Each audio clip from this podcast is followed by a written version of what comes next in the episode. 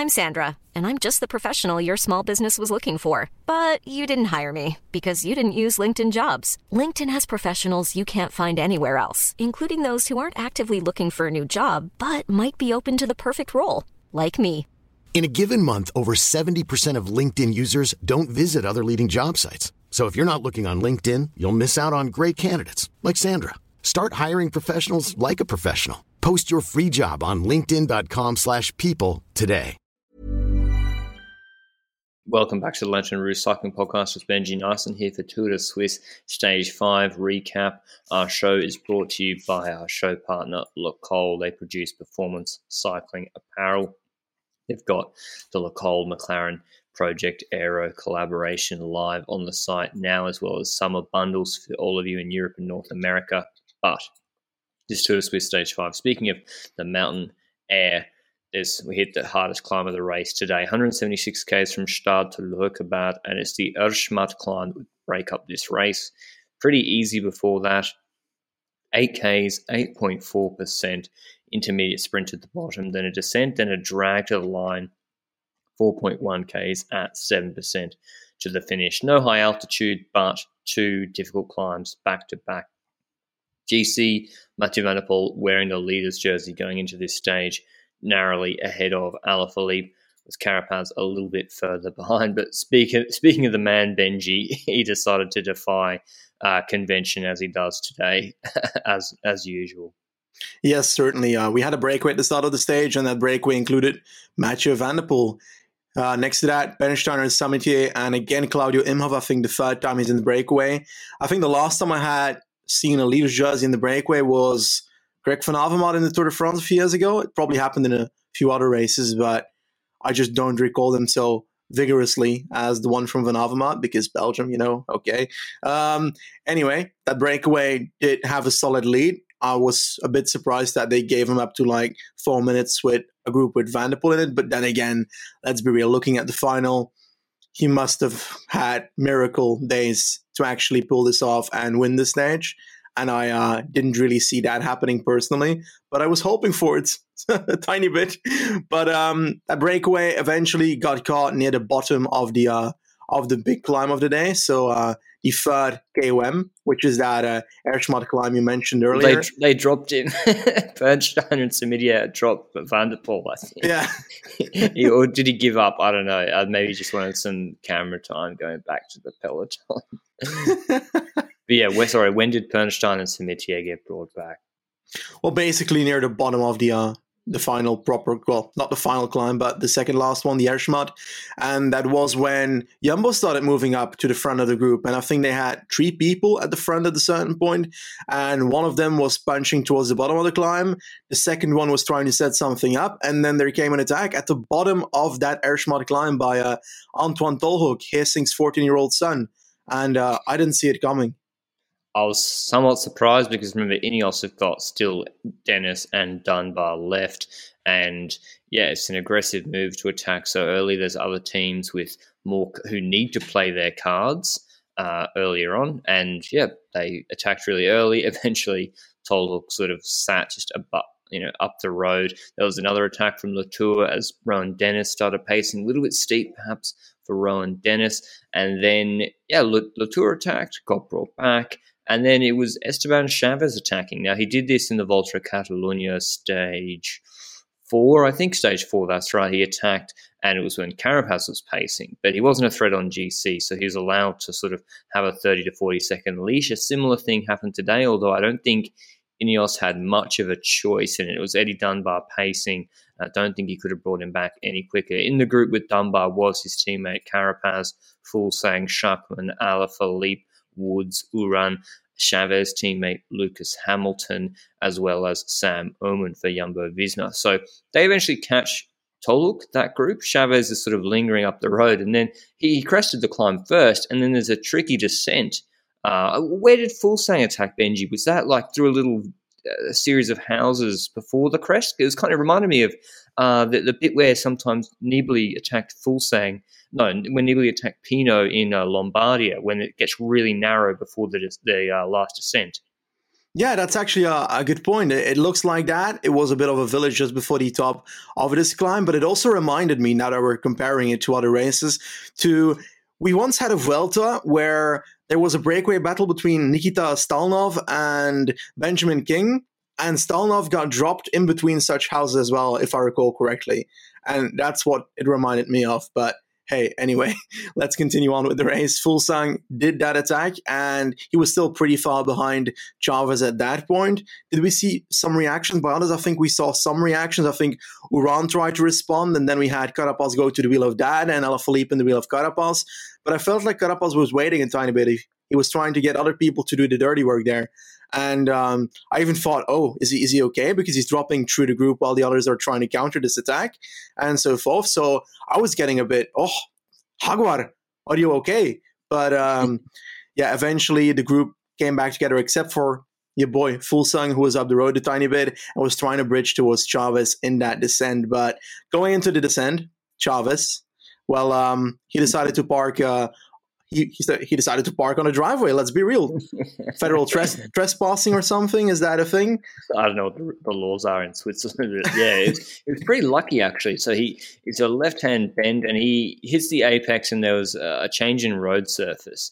And he seems either he breaks or it bucks him. I'm not sure what, but it, it throws him straight and he goes straight instead of turning left and that throws him into this driveway. And the driveway, very luckily for him, there was one there, perfect tarmac. It acted as, you know, on a, a, a long highway descent, they have the off ramps for trucks that have brake failures, sort of cool their brakes. They go over, off to the side and it like goes up against to actually naturally brake them. It was basically that. And it braked Car- uh, Chaves safely and he was able to turn around and start his descent again. Whereas if that was a wall, he's crashing a lot more heavily. So yeah, but it, it kind of threw him. It, it, literally threw him that apex, and then he was he lost a lot of time to Fuglsang, who caught him on the descent, started working with him, and eventually dropped him as it got started to rise at the end. So, you know, short valley where they did work together, but then rises up to look about 4K, 7%. It is Fuglsang territory, a man who's won Lombardia last year. He's won Liège, Bastogne Liège, perfect sort of climb for him. And behind was Jumbo Visma pacing. Event Alaphilippe had done a little bit of the work, but it was Tolhoek who'd attacked really early, uh, too early, and then he was pacing for Sam Oomen. Were you surprised to see that, Benji, given that you've got, you know, everyone else in that group is more favoured in the GC to win this race than uh, Sam Oomen? I think you can look at it in multiple uh, perspectives. First of all, you can look at it firstly as they're trying to reduce the gap between them and the front of the race, but also you can look at it as they're trying to expand the gap between them and the people behind them to try and secure a top 10 positioning with, with Sam Oomen and perhaps Tolhoek if he stays up there as well. But then again, if you play it tactically, you can force other people to do the work because you're gonna end up with a situation if you don't go to the front that somebody else will take over or attacks will follow. And I think that perhaps they tried to do it to avoid attacks because they knew they weren't gonna be able to follow the moment that attacks would happen. That's the only like idea that I could give them. But from a tactical perspective, you try to force your competitors, even if you've got the upper hand numerically. If they're so much better, they need to do the work. And also because they've got higher more, chance of winning more GC. to lose. Like you said more, it. Yeah. Yeah, exactly. more lose. Like, and if they attack, then maybe use Tolhoek and Oomen to try and they can go to their wheel. I mean, it's not going to be easy, but then sit on them. You don't have to work with them. You can say, yeah. "Oh, I got the other guy behind." I guess you could do that as well. I think pacing Carapaz back to Fuglsang almost guaranteed what eventually did happen, which was yeah. El Jaguar de Tulcan jumping out of that group. He'd been pretending like he had bad legs or sitting at the back, waiting. Schachmann had been doing much of the same, but he wasn't able. Whereas Alaphilippe had been doing a lot of the work, uh, and Alaphilippe was really, really twitchy and nervous. He was going back to the car, asking for a bottle. He nearly chopped himself on the back of Carapaz's back wheel. He was doing the things, you know, when in uh, Liège last year, he was acting weird, and then oh, he's just he's acting a bit funny and getting really sort of stressed and irritated. But yeah, Carapaz attacked, and when we saw that, no one could respond. Uran thermonuclear. Hmm? I think so because Schachmann had been sitting on. Um, it, it, was Uh, maybe not actually, because he didn't drop Fuglsang when he went. He got to Fuglsang's wheel and then decided to attack past him, but Fuglsang got back to his wheel. If he straight dropped Fuglsang, then we can attribute it to the thermonuclear moniker. But it's more just El Jaguar eating his prey, uh, rain, hail, or shine, and yeah, gets into a group with Fuglsang, and they start working together because Fuglsang they're both uh, 38 seconds behind on GC or so, or Carapaz not as far back on GC. And uh, yeah, what did you think of Alaphilippe behind Benji? Do you think is this like another example of where he's a lot of pressure's put on him to pace when he's not even actually a better GC rider in this sort of race than Uran or on this climb than Uran or Hamilton or, or Woods or or uh, who else is there? Schachmann. In all honesty, I'm not underestimating Alaphilippe at this point because from what we saw, from what his schedule was the last few months, I feel like he's subtly straight up aiming for GC at the tour, and it wouldn't surprise me if that's his actual proper goal.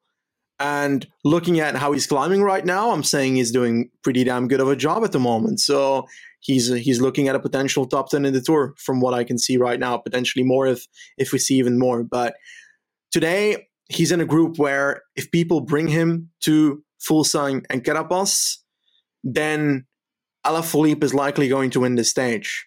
The problem is that these other GC riders need to realize as well that if they don't pace, they're losing GC anyway. So you might as well pace a bit because, like, I feel like it would be uh, much more beneficial because at a certain point, Alaphilippe would come to the front with like 1k to go and he'd be like, okay, yeah, if you guys don't want to win, then I, I might as well just pace a tiny bit till the line. So I think that there could have been much more understanding in that group. They've got the same goal, GC, and Alaphilippe could have an extra thing in that, but Alaphilippe winning the stage shouldn't stop a rider like Uran to somewhat keep on pacing and so forth because reducing your possibilities of doing well in GC. That's my take on it, at least. Yeah. Every last kilometer, let's be real. They lent on him a lot, and you saw that the finish. Alaphilippe was very tired, but uh, in that finish, Carapaz and Fuglsang went there together. Fuglsang took the front with 250 meters to go. It's yeah. uphill. They're still climbing. Uh, so 250 meters is a long way out. And he took the front, basically let out Carapaz Carapaz uh, got a good snap, good kick, especially uphill. I was surprised to see Fuglsang do that because he's not a good as sprinter as Carapaz. And yeah, what we expected happened. He let out Carapaz. Carapaz waited, waited, waited, waited, and then jumped out of his wheel when he wanted to in the last 30, 30 meters and won pretty comfortably, despite doing probably the lion's share of the work on the last climb as well as bridging uh, yeah, bridging with the big attack on that climb as well. So dominant victory for Carapaz. Eddie Dunbar did a good job and he came back after the descent as well. But still, it's not like the Ineos team put this on a platter for Carapaz. He had yeah. to do he had to do a fair bit of work himself too. Uh, and he, he achieved the double here with the stage victory ahead of Carapaz at the same time. Woods takes four bonus seconds, third, 39 seconds back, so pretty big gap. Hamilton fourth, Uran fifth, Schachmann sixth, Alaphilippe seventh, Pozzovivo eighth, and then Chaves loses 10 seconds. Then Oomen and Tolhoek 10th and 11th. GC now, Carapaz is the second part of what he achieved, goes into the leader's jersey, 26 seconds ahead of Fuglsang and 33 seconds ahead of Alaphilippe. And Schachmann fourth, same position. Then Uran, Hamilton, Woods, Oomen, Chaves, Pozzovivo round out the top 10. Uh, tomorrow's stage is the has the most climbing in it. It's got the Dennis climb. Sorry. It is. It is. No, no, you're right. Benji's 100% right. And this is the one. San, it opens with San Gottardo out the gate, 8.3K, 7.1%. It's short too, 130K. So then a long descent valley. And then this is the Dennis climb of this year's Tour de Suisse. the Manual climb, 18.2Ks, up to 2,000 meters or so, 5.6% absolutely perfect for him. Then descent and then like a, a drag. Again, if Dennis makes it over that climb, you won't be able to attack Ineos. It's seven Ks at three and a half percent with a flat flat finish. who's going to win this stage, Benji? Is it is?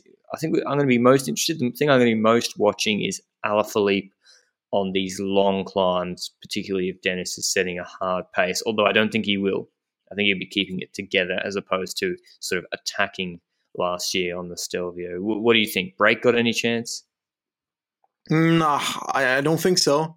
I feel like um, then should keep it together on the climb. But also, there's so many riders here that are likely still going to try and go on the attack earlier on on the climb. Like Chaves tried it today, but he's probably going to try it tomorrow again because in GCs he's like two minutes and a half down. So he needs to try from afar unless he's happy with a ninth position in GC. So there's a lot of riders that still have to do a lot of stuff. This is also not the final mountain stage, which means that some might be saving energy. But um, I'd expect some action, and I, I hope that GC wins. Let, let me say it like that. Uh, in regards to who could potentially take it, uh, Alaphilippe, yeah, but also perhaps like Woods. I don't know. Uh, his sprint against Alaphilippe at LBL was not was not optimal at all, but this is a very different situation. And after such a climbing stage, perhaps Woods could uh could actually take it home. And it's not like the descents are like very steep, which means that his descending factor, while it was good today, will likely not play too much of a part tomorrow either. So I think um, Woods would be a name I'd love to say, although most likely I see Alaphilippe taking this one home personally. I see Carapaz. He has a good chance for a back-to-back yep. win tomorrow. Um, I think the GC gaps are still so small that Ineos got to keep this race really tight. You can't let a guy take 30 seconds uh, because you know you think he'll bring it back. I think got to keep it super tight. I don't know where Pernsteiner is on G. Uh, if there was someone to win from a break, Pernsteiner would be the sort of man. He's, yeah, yeah but uh, he'd have to have a lot of help and he have to have the right combination. Other teams, Tom Dumoulin. Yeah, this is his kind of climb too. You know, like steady yeah. gradient. Maybe if he goes, yeah, I mean Dumo in the break, I think it'd be good to see that. Go in fun. the break the problem is the climb at the start. Like you can't get Van Hooydonck in you know in a group with you because there's a long valley as well. That's why this stage yeah. is difficult for the break because you want to get maybe they want the break to go on that descent and then you can get Van Hooydonck and Dumoulin with Teunissen and then yeah get a nice yeah. But this could offer an opportunity for Jumbo to try and uh, play something tactically because you've got that climb at the start. You've got the option to put Dumoulin in the breakaway there, but also you got the option of trying something with either Oomen or Tolhoek, putting them in the breakaway. It will likely neutralize the break from the inside. But if you got Dumoulin pacing there for the entire descent and the first section of the Lukmanier pass, you've got a, a chance to try and throw this uh, to the Swiss around, and it'd be pretty fun to see. So yeah, perhaps I'm just hoping that the race gets opened up on the first climb already, which is a bit unlikely. I think Ineos are a little bit vulnerable. Uh, Dennis, it'll suit him more tomorrow rather than the steeper climb today, for sure. But, you know, Golash and Al, not as good on these sort of climbs. Luke Rowe, great in the valley, but maybe not the climb. So Dennis will have to do a big shift on that long climb as well as Eddie Dunbar because Sivakov – looks absolutely terrible. I think he, I don't know where he finished today, but he wasn't. oh, he's here. I forgot about him. Like, yeah, for five days. weird. He did the crashed in the Giro, then they've thrown him into the Tour de Suisse, and he he had a fractured collarbone, I think, in the Swiss, Tour de Suisse, and he's doing. So he's doing the Vuelta. I don't know what. Like he's he's nowhere near race proper race shape. So yeah, I think they just hoped he'd be an extra climber to help Carapaz or to give him some race days like Dumoulin, but he certainly won't help. So Dennis and Dunbar are the men for Carapaz, and he'll need both of them to pull a big shift tomorrow. Or maybe he goes on the offense. Who knows? Uh, he's the sort of guy he is. Uh, but it should be a good stage tomorrow. And yeah, Tour de Suisse is really heating up. I want to see, let's see what our Alaphilippe can do on these longer climbs, whether he's just hanging on or whether he's fresh for the finish. Uh, but yeah, anything else from the Tour de Suisse, Benji, that's caught your eye? Mm, not directly. I think that's roughly about it for this stage. I had a question, but I totally forgot about it. So I guess I'm gonna have to keep it for. Uh, well, actually, I got it. I got it. Like, uh, whenever we see Domenico Pozzovivo on his bike, he always seems to be leaning like sideways on his bike, like resting more on his right arm than his left arm. Is that like a leftover from an injury, or no clue? If anybody knows, just drop it below because I'm genuinely curious. Yeah, I think Pozzo. I'd love to see him just commit to going. He won his last stage win was Tour de Suisse, stage six actually. So that's a nice. I'd love to see Pozzovivo win actually tomorrow. But yeah, that was his last win, the stage six, the Tour de Suisse in 2017, in a descent finish. Uh, but I think it might be difficult for him tomorrow. I'd love to see him just commit for going for stages. Um, to be honest, he's won two, three World Tour races in his career. I he can win so much more. He he's still a really good climber, still top climber. He's in this sort of group, but he's nowhere near good enough to really compete for GC at any Grand Tour, and even yeah, so anyway, that's just uh, a sort of inefficiency that seems to regularly occur in World Tour cycling and perhaps another yep. off-season topic. But now we'll on to the Tour of Slovenia if you're listening on podcast players, or that's a separate video on YouTube if you're watching there. Welcome back to the Lanterne Rouge Cycling Podcast with Benji Naesen here for Tour of Slovenia Stage 2 recap. We'll have some highlights in this video for you as well if you're watching on YouTube. Thanks to Le Col for supporting this show. This Stage 2 is 148 Ks with two longer climbs, 5K 7% in the middle of the stage, and the Svetina climb, 5.2K, 7.7%, then a descent, and then a punch to the finish, 2Ks at 7.2%. Benji and I, naively, probably with our World Tour hats on, were saying, oh, it'll probably be a puncher finish and, you know, like most likely be a group and then a sprint at the end for Pogacar and Ulissi. Well, Pogacar showed his cards in this stage today. But before we get to Pogacar's dominance, there was a breakaway that opened up today with uh, one familiar name in it, Benji. Yes, certainly. Uh, we had Dan Bigham in it. We also had some other riders in there. Uh, Molly, Banashek. We had Arais Kuznetsov, the guy that got, I think, third in Gent-Wevelgem, the one Peter Sagan won in 2016, I think. Crazy ride by him at Katusha that day. But um, yes, indeed, the most notable name that people might know is uh, Dan Bigham because he's also uh, next to being a cyclist, sometimes commentator, co-commentator on I think GCN, and next to that also works for Jumbo if I recall correctly as an aero guy. But uh, those are the uh, the majority of the information I have on the guy. Nonetheless, the breakaway wasn't going to uh, really play a big role here today. We had uh, two teams in the peloton really showing control, perhaps two and a half teams, I'd say, because UAE was pacing a lot. We had Bahrain pacing a lot but also you know UnoX showing towards the front uh, a tiny bit before the intermediate sprint happened on today's stage, and it seemed like they were planning something for that, right? Yeah, UnoX, they're always active. You got to respect uh, respect those guys. They animate races, particularly in Belgium. They have this year. Maybe it didn't pay, pay off for them today. Uh, they, had the break in check pretty early, everyone, and then they were like, "Okay, let's fan, let's slow down. We don't want to catch them too early." Uh, but they did before that last intermediate sprint. Now, I don't know if Bahrain were going for get to get Bauhaus points or what was happening. He was definitely on the front, but Bahrain Bahrain pacing after UnoX paced into the base of this climb, which is 5.2 Ks at 7.7%, it split the peloton. No one was really expecting it, or maybe just someone lost the wheel. It was narrow and a few twists into that Svetina climb. And we basically had a group with Bauhaus, Tratnik, uh, Pogacar, and yeah, that was pretty much, and Vegard Stake Laengen, the uh, Norwegian as well, I think. So he was in that group. And so they've pretty much, Bahrain created a perfect situation for Pogacar Bauhaus promptly drops, of course. I mean, he's, he's a sprinter. So we have a group of three on this climb at the base of the Svetina climb. Pogacar, Stake Laengen pacing him, obviously, selflessly, and then Tratnik sitting on. And Tratnik's obviously looked outstanding in the Giro climbing and in Flèche, but uh, today he, he didn't have as good legs, and maybe he's a bit tired or understandably tired from that long. He's had a, a, long period of racing, and he dropped earlier than I expected. Maybe because the pace was very high on the Svetina, but yeah, he dropped off that pace. So we got Pogacar going clear, Staker Langen's gone, but Pogacar didn't go full straight away on the Svetina, not straight away. He then we could see the camera cut back to Majka and Ulissi. Now I, I thought uh, some gut feeling told me just because this was a similar stage to the ones Ulissi's done well at in the past in Slovenia. I was like, maybe they go for Ulissi today, UAE. And that's what seemed to be happening. Majka was on the radio. Pogacar seemed to ease up a bit. And Majka was bringing back Ulissi to the Pogacar. So then but they're bringing with them Matteo Sobrero, the Italian 24 year old out of contract. I mean, if you want to sign a talented guy, yeah. a good TT, well, maybe that's a separate topic for the offseason, pencil his name down. They're bringing him with them. So they bring him back to Pogacar. We've got three UAE, Pogacar, Ulissi, Majka. And we're thinking, okay, business as usual, Sobrero as well on the back. Majka's going to pace, and then we'll set up Ulissi for the stage when we'll drop Sobrero later. But that's not what happened. Pogacar just decided to attack. Um, and I, I, remember when I did the preview video. This is because if you look, remember that Vlasov Chaves uh, Ulissi situation, remember what happened there? Pogacar gave the go ahead to Ulissi to attack at the end of that climb. Well, he's never won a Tour of Slovenia stage.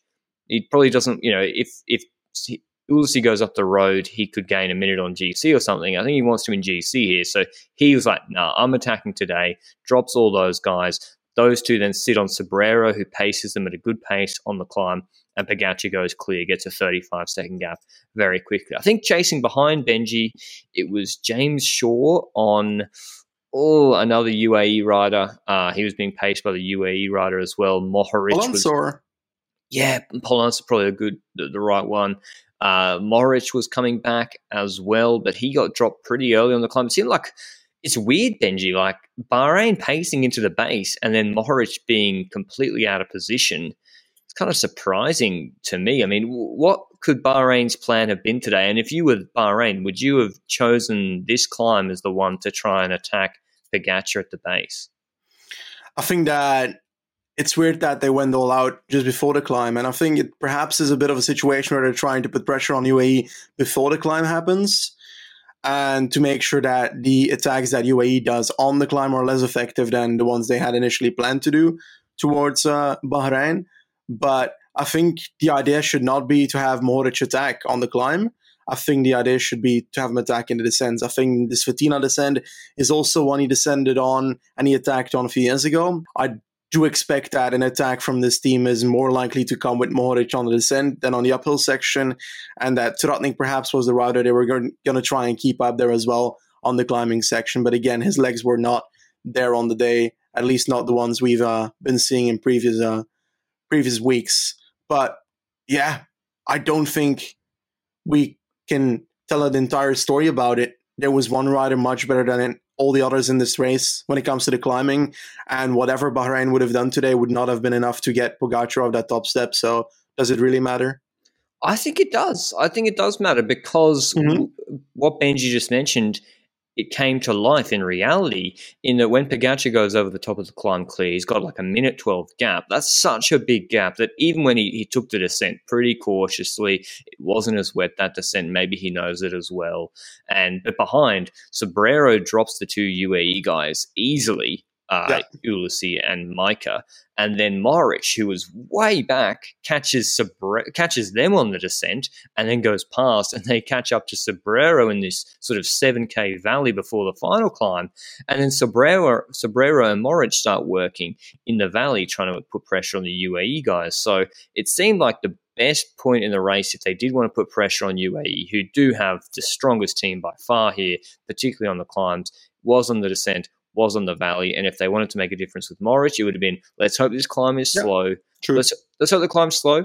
And then if Pogacar attacks over the top, gets 15, 20 seconds, maybe Morris can even catch that back up at the end. But anyway, Pogacar went clear, solo, did the climb on his own, the last 2K, 7% climb in front of all the home fans, honouring the race, and he's looking in good shape for the tour, yeah, winning this certainly. stage easily. A minute and 22 seconds out of the chasers who were basically then. He had such a big gap that Majka led out Ulissi on the last climb, but he actually got beaten by Mohoric in the uphill sprint for Bahrain Victorious. So not a UAE 1 2. So it's Pogacar, Mohoric second, Ulissi third on the same time with Sobrero. Fantastic effort from him. Then Kangert, Shaw, Majka, Carboni, who we saw in the Giro, Jonathan Lastra, and then makes up the uh, the top 10. But yeah, anything else to say apart from just Pogacar pure dominance in this stage, Benji? Yeah, not really. I think that was a fun stage to uh to watch. I think that we were kind of expecting. I think we mentioned yesterday that we thought about a strategy for UA where they could attack with Pogacar on the climb and keep Ulissi for the final sprint if it all comes together. It didn't come together anymore, so Pogacar takes it, and I think we're gonna see a repeat of that on stage. Is it four? The climbing yeah, one, I think four. it is. I think there's no one in this peloton that can beat Pogacar on an uphill finish. Uh, so quite certain that he's going to be the winner there, unless something uh, odd happens. But that's about it for this stage. I think. I think we need to take a look at the next one. Yeah, it's always great to see the Tour de France champ just absolutely destroy a race, even if the competition isn't as good. Stage three, 167 k's from Brežice to Krško, and this this is a sort of who's going to get over that final climb. 1K at 6.85%. Uh, comes with 13 Ks from the finish. It comes after the Sremic climb, 4.3 Ks at 5.6%.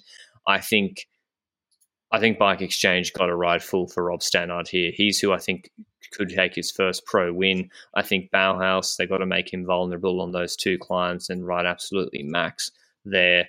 Um, other quick finishes are Fellini and yeah, Fellini and I don't know if um who's your man Aberasturi. He can get over small hills, can't he, Benji? Yeah, indeed. You you were going to say Aramburu, right? But it's the yeah. wrong one. Well, it's, there's, uh, jo- there's Aramburu here, but not the right one. Yeah, it, it's joking, which is is ready for some puns, to be honest. but yeah, Aberasturi is my uh, my pick for this stage. I agree that that Hill could cause trouble for a Bauhaus. I do still think that he's likely going to get over it. Wouldn't surprise me. Um, but I am looking forward to a stage win by Aberasturi. He was close on the first day, really close. And I think he's not that far away from Bauhaus when it comes to the sprinting ability. So, with the ability of getting over climbs, that is better than Bauhaus, in my opinion, at least from what we've seen in the Vueltas before. Then I truly believe that he could uh, be the victor of this third stage in, well, not even going to pronounce it. I'll, I'll, be interested to see how how uh, Anielkowski goes, whether he gets over the climbs okay, as well as Rory Townsend. He missed out on the first stage uh, for Canyon DHB Sun God. I think Townsend's supposed to be quite quick. I'll be interested to see how he goes, uh, as well as yeah, I just I think it's a it's a really good opportunity for Rob Stannard. they got the team: Edmondson, Kangert, Callum Scotson, Andrey Zeits, Bewley. That, that's a team that should be able to put some pressure on Bauhaus on these low, sort of shallow climbs, as well as the the man, the myth, the legend, Restrepo, who you, he's either in the race and you know, or you don't even know he's there. Uh, but yeah, that was the Tour Slovenia Stage Two recap. GC pretty much looks over already, but um, we always knew that was likely to be the case because Pogacar is just a step above everyone here, and uh, yeah, he's looking good for the Tour de France defense in a couple of weeks. But until the stage three recap, ciao. Mom deserves the best, and there's no better place to shop for Mother's Day than Whole Foods Market. They're your destination for unbeatable savings, from premium gifts to show-stopping flowers and irresistible desserts. Start by saving 33% with Prime on all body care and candles. Then get a 15-stem bunch of tulips for just $9.99 each with Prime. Round out Mom's menu with festive rosé, irresistible berry chantilly cake, and more special treats. Come celebrate Mother's Day at Whole Foods Market.